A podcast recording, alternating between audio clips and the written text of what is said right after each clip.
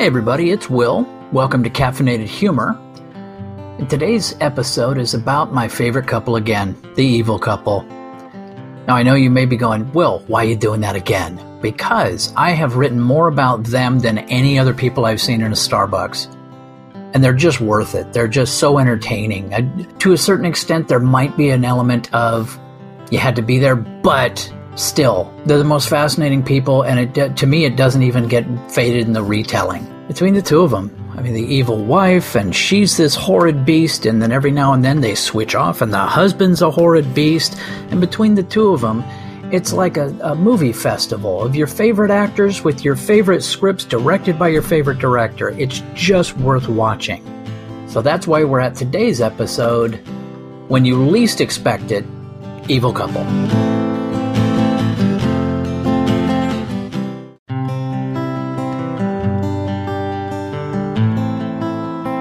Know, there are days that life decides to surprise you in a way that is so totally shocking you almost don't believe it.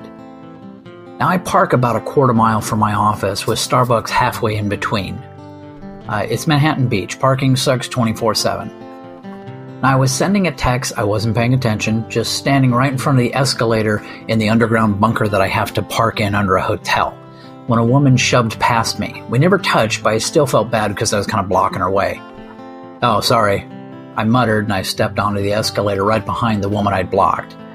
She turned and glared at me, saying nothing, and my eyes widened in recognition.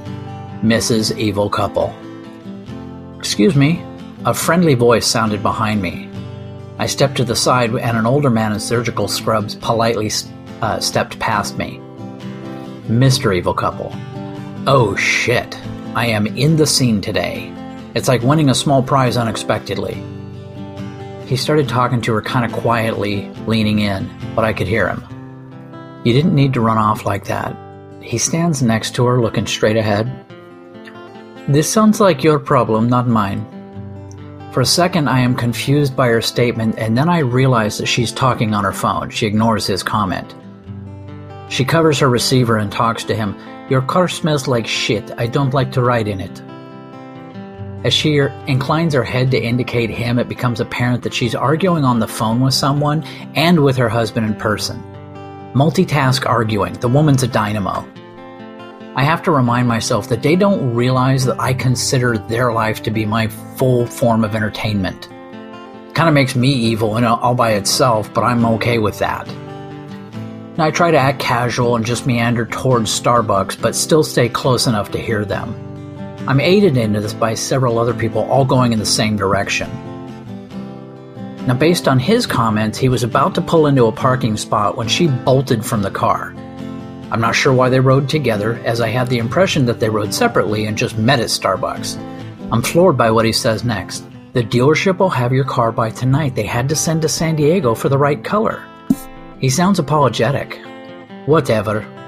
She shits on his attempt at nice. Take that common courtesy and cram it up your ass, dude. Now, he bought this bitch a new car? Trust me, I understand how bad that sentence sounds, but you can't judge me. You weren't there. Last I heard, her car was being fixed because she hit it with a pole. And her anger then was directed at her husband because he allowed the insurance company to raise her premium, which they do when you hit poles. She ignores him and begins arguing with the person on the phone. She is old and I have no patience with her. That little tidbit comes drifting back as we enter Starbucks. Now, drawing once again from my total lack of manners and listening in on previous conversations, I come to the conclusion that she's arguing with her sister about their mother. She has stated before to her sister that their mother would have to go live in either a home or with the sister, and her classic comment during that whole exchange was that the home can't be so close to her house that I feel guilty when I don't see her every week. A lot of love going on there. If I could have planned this morning, I don't know that I could have thought of something more delightful or, or just vile. I'm almost giddy. She leaves him to order and walks over to the bathroom while still arguing with her sister. I hear the F word echoing back out of the little alcove with the bathroom door. She tries the door, finds it locked. She begins to knock, slowly, loudly, deliberately, and she doesn't stop. Awesome. I use that word a lot when I describe Mrs. Evil's antics. but I'm just so in awe of the arrogant disdain which she views the world around her and her total lack of caring what anyone, including her husband, thinks. Out of sheer reflex, I counted the number of knocks. At 75, the door opened and a thoroughly embarrassed, slightly pissed woman comes out. She tried to glare at her, but it bounced off of Mrs. Evil as she just briskly stepped past her and shut the door. The woman was red faced, she was pissed, she finally just stomped off. She can't win this, and she kind of realized that. Now, it makes me wonder why her husband hasn't stomped off years ago. What power does she have over him? I mean, pictures of him having sex with animals, drugs, that her family, you know, finance medical school for him. Maybe it's a sex thing.